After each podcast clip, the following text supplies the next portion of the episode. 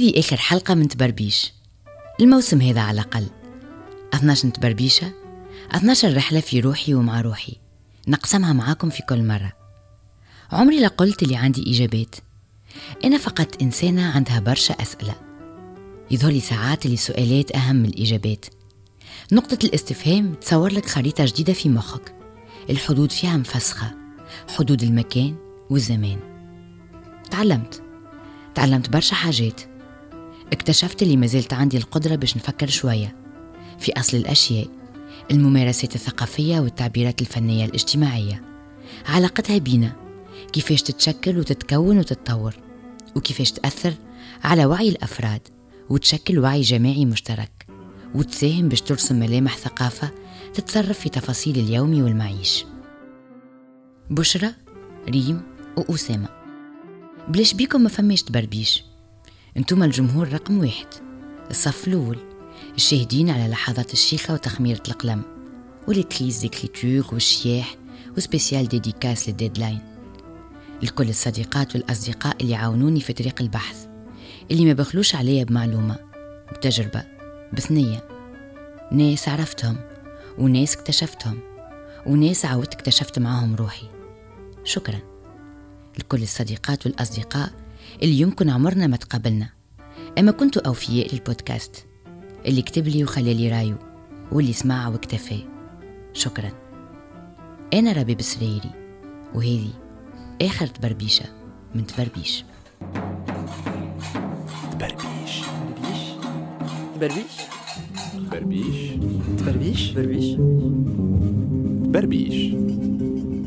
تبربيش؟ تبربيش. تبربيش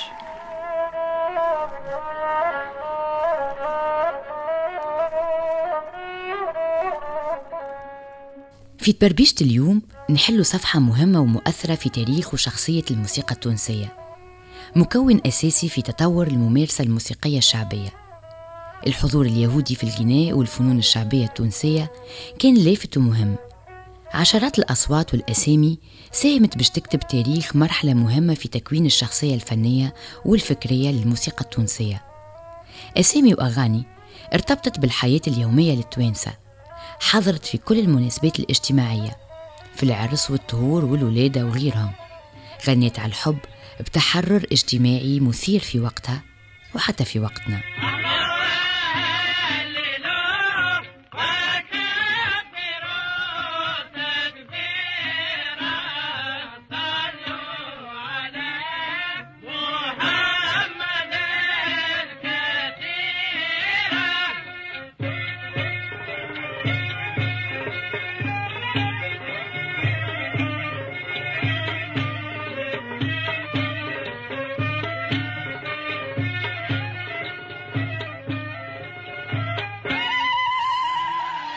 أسامي كما الشيخ العفريت يعقوب البشيري هنري الطيبي بنات شمامة فريتنا درمون راول جورنو حبيبة مسيكة وغيرهم. اللي خلاو أثر كبير في الموسيقى التونسية والبيئة اللي حضنتها. أسامي تجاوزت الحدود الإثنية والدينية وحدود ال communauté وشاركت في صنع الهوية اللحنية والصوتية لتونس. ذابت وانصهرت في الذاكرة الشعبية وكونت جزء من الموروث المشترك.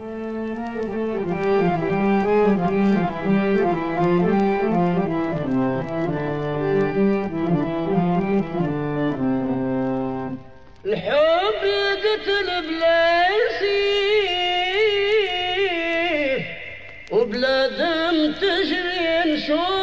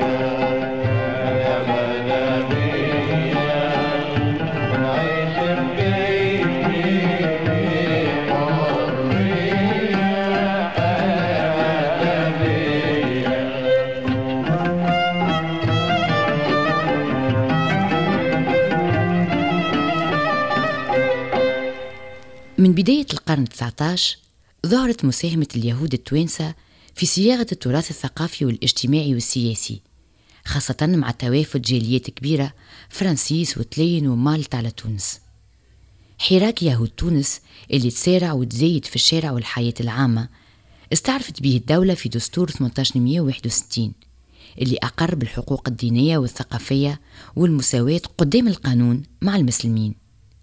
باش نفهم أكثر العالم الموسيقي ليهود تونس اتصلت بصديقي هيكل الحزقي الناقد والباحث في الموسيقى اللي كتب برشا مقالات مهمة في الموضوع على يهود تونس. يحكي لنا ناش. تعرف انه اليهود في تونس منقسمين ليهود جرانا ويهود توانسة. الجرانا نسبة إلى ليفورنو اللي جاو من جزيرة ليفورنو الإيطالية من بعد يعني ما ما طردوا من الأندلس كل في القرن 17 وحتى قبلهم. واللي اللي هما سيدي البلاد اللي هما من قبل من هنا من قرون واختلطوا حتى بالسكان الأصليين. الجرانا كانوا ميسورين نسبيا مقارنة باليهود التوانسة والتاريخ يذكر زادة لليهود التوانسة ارتبطوا عضويا واقتصاديا واجتماعيا بعلم الفن والموسيقى وتسميت عليهم في برشا مراحل تاريخية وفضاءات. وهما اللي كانوا أصحاب البيران والخمرات. هما اللي كانوا تجار الغناء والاسطوانات أحتكروا إلى حد الثلاثينات والأربعينات تجارة الفونوغراف الحاكي وشركات الأسطوانات اللي كانت في الوقت هذاك بث في أغاني شرقية تزامنا مع موجة التشريق اللي غيرت من مشهد الموسيقى التونسية. بشوية بشوية سيطروا حتى على السوق يعني ككل بما فيها الإنتاج والتسجيل والتوزيع. الأغاني المحلية الشعبية واللي ساهمت حسب المختار المستيسر في كتابه نشأة الرشيدية في تغيير الذائقة الفنية الشبابية للبلاد. آه اليهود الجرانا اللي احتكروا تجارة وحرفة وصناعة الموسيقى اعتمدوا على أقلية اليهود التوانسة اللي هما احترفوا أو احتكروا حرفة الغناء لوقت مش بعيد أنه حرفة الغناء سواء في الأفراح ولا في المناسبات ولا في المجالس ولا في المقاهي ولا في الحانات ولا في الميخانات كانت حكر على اليهود. كانوا المسلمين ممنوعين من أنهم يغنيوا كان يعني فما تقييد وضبط أخلاقي لغناء المسلمين في هذه المحلات. فاليهود بحكم البيئة التحررية متاعهم كانوا هما اللي محتكرين آه، حرفة الغناء في الأوساط هذه. وخاصة اليهود التوانسة بحكم أن الوضع الاجتماعي والاقتصادي متاعهم كان مدني برشا. حارت اليهود في الحفصية. سيدي مردوم بلاصة شهدت على أوج النشاط الغنائي ليهود تونس. المجموعة اجتماعية تتعايش في بيئة فقيرة واختارت الموسيقى والغناء كطريقة للاندماج الاجتماعي. كانت أغلب ال- ال- المحلات اللي يعرضوا فيهم أو يمارسوا فيهم النشاط الغنائي متاعهم كانت بالأحرى الحانات متاع سيدي مردوم والمقاهي. وكانوا زاد عندهم يعني برشا فرق محلية اللي كانت آه، تحفلها في المناسبات وفي الأفراح وفي القعدات حتى ال ال ال حتى ال الحميمية يعني. تعذر على اليهود نسبيا يعني أداء مثلا أغاني المألوف لأنها تتطلب نوع من النطق العربي السليم. يهود تونس كان عندهم دور كبير في نشر ثقافة الكافيشانتا في أرباط العاصمة متأثرين بالثقافة الغربية والأوروبية. وين انتشر الغناء الحضري المديني اللي استقطب فئات شعبية مختلفة بخلفيات فكرية وثقافية متنوعة يتلقاو للزهو والطرب والشتيح والرديح زاد ارتبط انتشار الغناء المديني الحضري الخليع ما بين الأطرفين بال- بظهور ظاهرة المقاهي الغنائية الشعبية اللي ارتبطت بموجة التحديث اللي استجلبتها الجالية الأوروبية واللي استجلبها الاستعمار تدريجيا واللي أثر على الشكل المعمار داخل يعني الحاضرة تونس. فولينا نشوف انتشار لمقاهي غنائية لكافي شانتون يعني الكافي شانتات اللي كانت بالأساس حوالين أرباذ المدينة وكانت تستقطب جمهور من الفئات الشعبية ومن النازحين اللي يحبوا يمشوا للفضاءات هذيك ويغنوا يشطحوا يرتحوا ومفتوحة على استهلاك يعني المسكرات والحشيش وما إلى ذلك.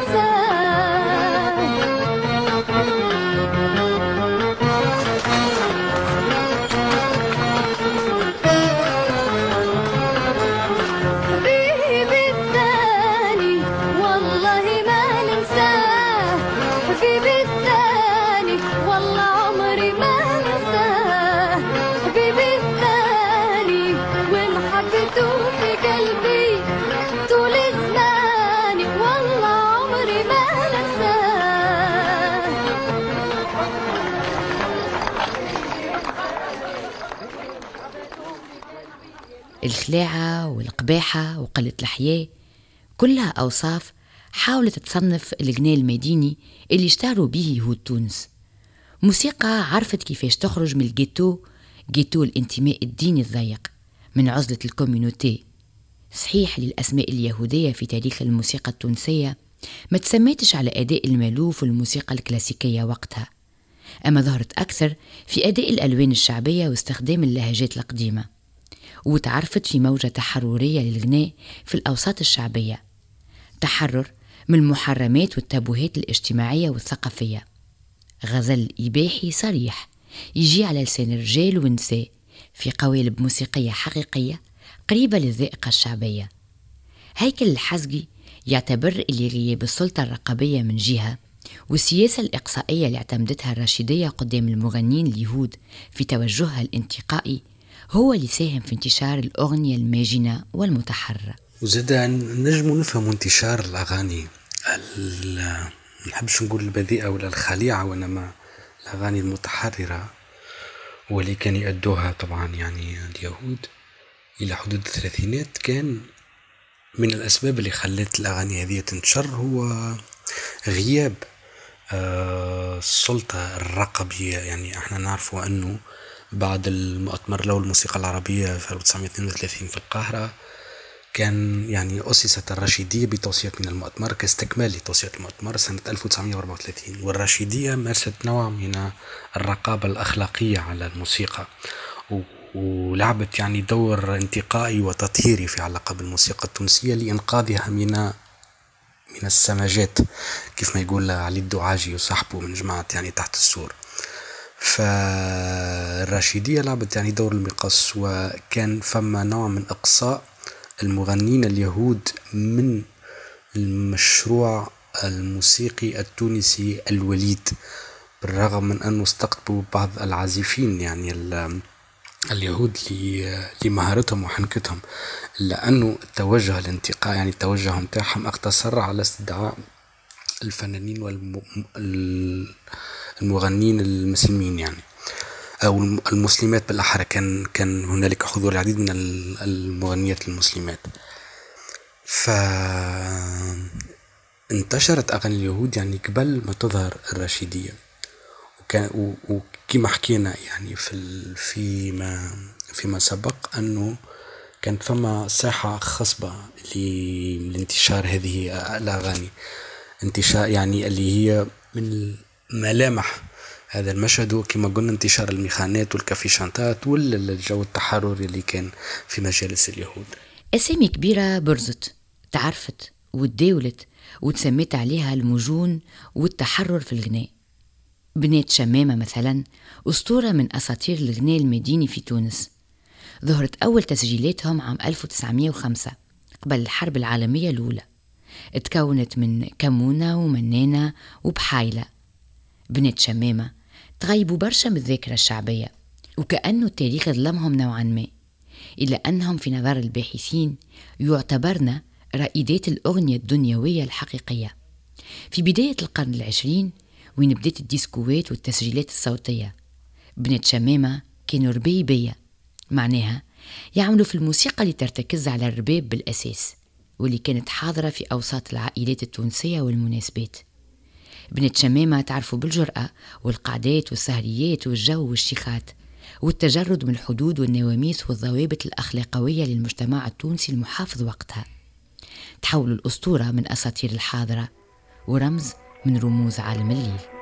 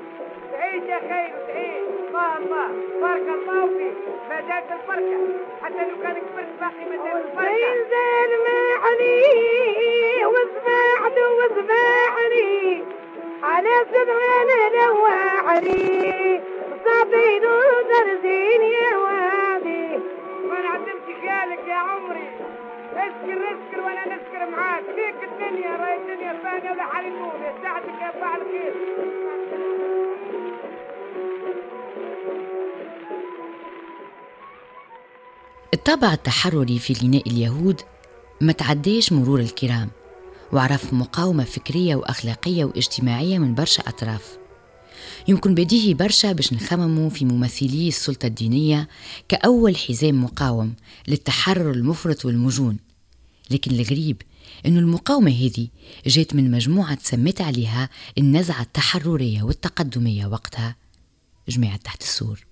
جماعة تحت السور وبالرغم من الهالة المحيطة بهم كانوا من أعداء أغاني اليهود. فمثلا إحنا نلقاو في كتابات علي الدعاجي ولا حتى يعني في كتابات الهادي العبيدي هجوم كبير ياسر على أغاني اليهود مثلا. في مقال لي في جريدة الأسبوع تاريخ جوا 45 علي الدعاجي يحكي كيفاش أنه تعدى من أحد مقاهي باب منارة وباب منارة كانت حاضنة للجماعة الكلاسيكيين اللي انشقوا عليهم جماعة تحت السور كان فيها مجلس العربي الكبادي فيقول أنه كيفاش يحكي على تفشي الغناء المسف يعني ال- ال- ال- المنسوب لليهود أنه كان فما فونوغراف في بعض المقاهي ويردد أغاني مبتذلة يقوم بنظمها ملحنو حارة سيدي مردوم. وهم وإن كانوا يحذقون فنهم كل الحذق إلا أن المنظومات لا تتعدى. إذا لك السمس عليك بردقان يحلو مسكي أحلى من شرب الوسكي وسمجات أخرى. وقد وضع الفونوغراف قرص به أغنية تهكمية على لهجة سكان الجنوب. ورأينا أن مسألة الأغاني أخطر من أن نتركها أداة تفرقة وقرنفلة حمراء متورمة في جسد أمتنا. فاعتزلنا مقب منارة إلى مقاطعة السور. وهوني يحكي على الانفصال على المجلس الكلاسيكي أو على مجلس الكلاسيكيين اللي كان يؤموا آه العربي الكبادي وبعد كيفاش مشاو لشيخ باب السويق وأسسوا مجموعة تحت السور. فهذا المقتطف في إحدى مقالات علي الدعاجي يبين حجم التحامل نتاعهم ضد أغاني اليهود. ونفسه كيف كيف زاد الهادي العبيدي. وبرشا يعني من رواد حركة تحت السور.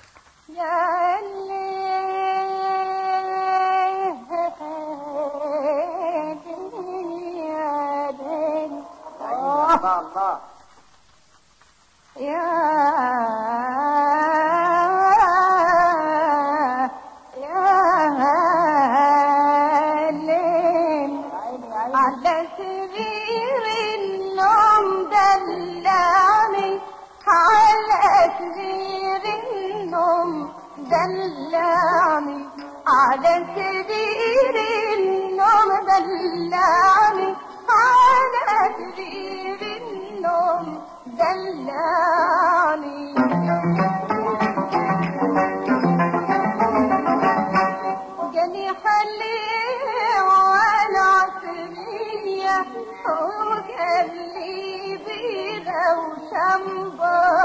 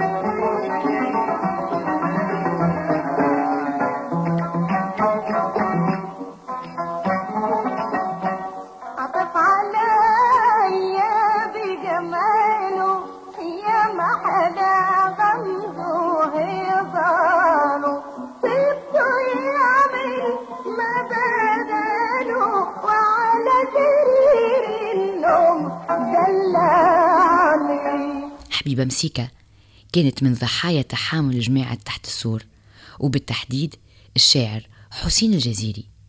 حبيبة مسيكة حبيبة المشاهير فاوحة كالمسك كما سماها خميس الترنان قصة كبيرة أما قصيرة في الزمان.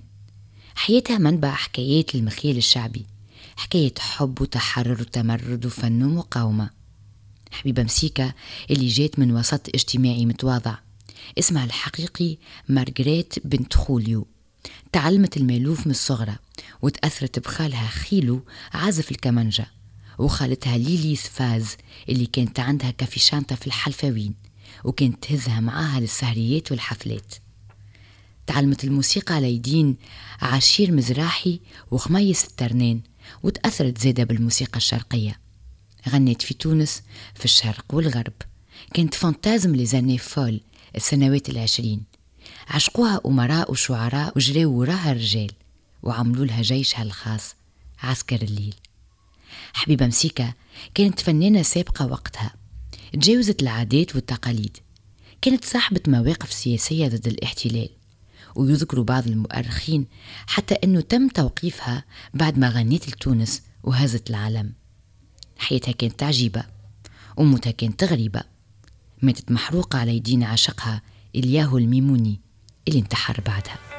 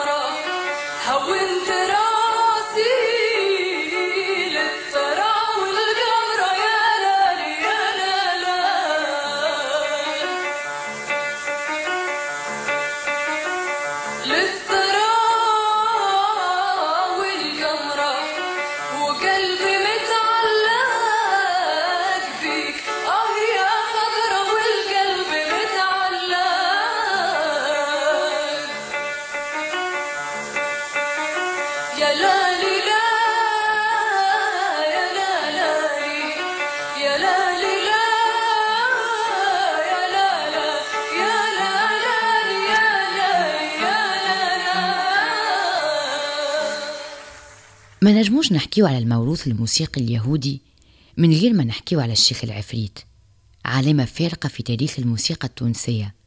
عرف كيفاش يقاوم الانتقائية الأكاديمية للمؤسسات المهيمنة على الموسيقى التونسية كيما الرشيدية بموهبته بمجاله الصوتي الكبير رغم اللي ما قعدلنا من الريبرتوار متاعو اللي يتجاوز ال 500 غنية كان قرابة ال 60 غنية فقط الأيام كيف الريحة في البريمة ليلي ليلي الأيام كيف الريحة في البريمة أوه. إيه في البريمة غربي وشرقي ما يدوم اشديمة ليلي ليلي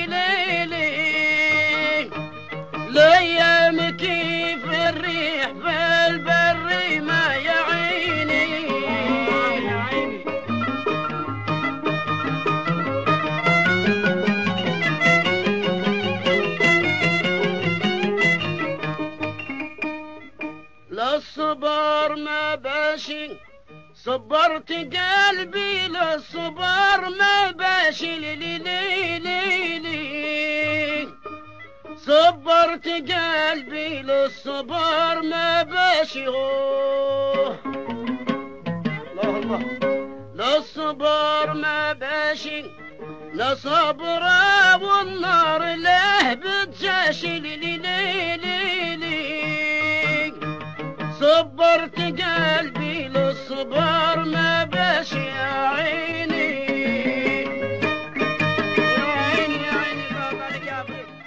الشيخ العفريت بالرغم أنه كان محافظ جدا على مستوى عائلته يعني بعض هيك les anecdotes لو نرجع لل biographie متاعه اللي كتبها فاروق الشعبوني ولا بعض الشذرات الأخرى أنه كان محافظ جدا في علاقة بعائلته. ولكنه هذا خلافا لغنائه المتحرر والمشين في بعض الأحيان يعني أنه كان هو يغني برشا من التراث الشيخ العفريت وكان صوته قوي فلقى تجاوب وحضور كبير في أوساط ومجالس اليهود هذاك علاش كانوا يعيطوا له برشا. فيعني مش كشرط من شروط أنك تكون محظي من قبل هذه المجالس وإنما من الطبيعي أنه المخزون اللي باش يأديه يكون فيه جانب كبير من الأغاني اللي يحبوها اليهود التوانسة في القعدات وفي الشيخات متاعهم وزاد أنه آه، التجاء الشيخ العفريت إلى غناء خزان كبير ياسر من التراث الزندالي المرتبط بأغاني السجون ونعرفوا أغاني السجون أنه متحررة من عقال الأخلاق والمنطق والمجتمع وما إلى ذلك فخلت الطابع التحرري والخليع في أغانيه حاضر برشا يعني الشيخ العفريت تم الاعتراف به موسيقيا وتاريخيا. استدعاوه للمؤتمر الأول للموسيقى العربية في القاهرة عام 1932 وخذا بلاصته بين عمالقة الموسيقى العربية كمحمد القابنجي ودرويش الحريري وزكي أفندي. اعترفوا له بموهبته وعبقريته علامات كما عبد الحامولي وسلامة حجازي وسيد درويش. من صغر نحوس البرور من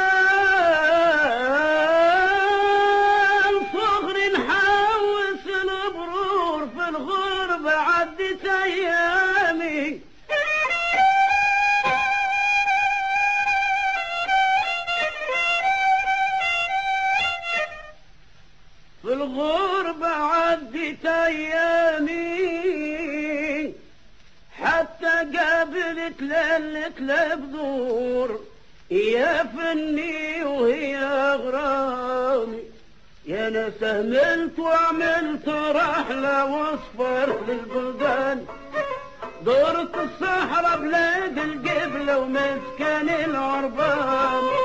في طريقي قابلتني طفلة تشبه غصن البان يا عيني تشبه غصن البان. أنا سهملت وعملت رحلة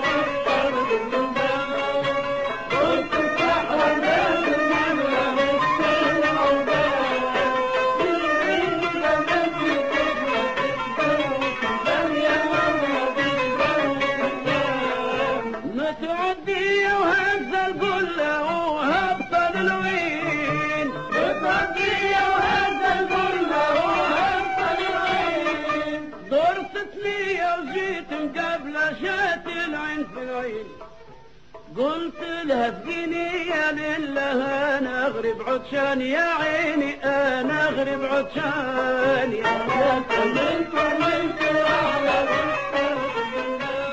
تبربيش إخراج رباب سريري مونتاج ميكساج تصميم صوتي أسامة جيدي إنتاج إنكفاضة بودكاست.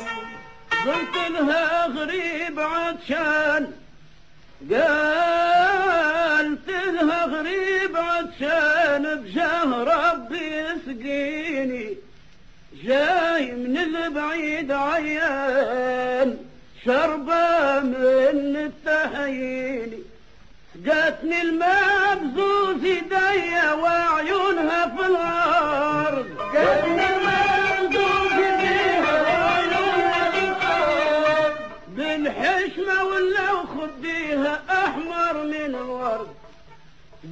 ولدت وبنو سنيها وش مرجان يا عيني وش مرجان؟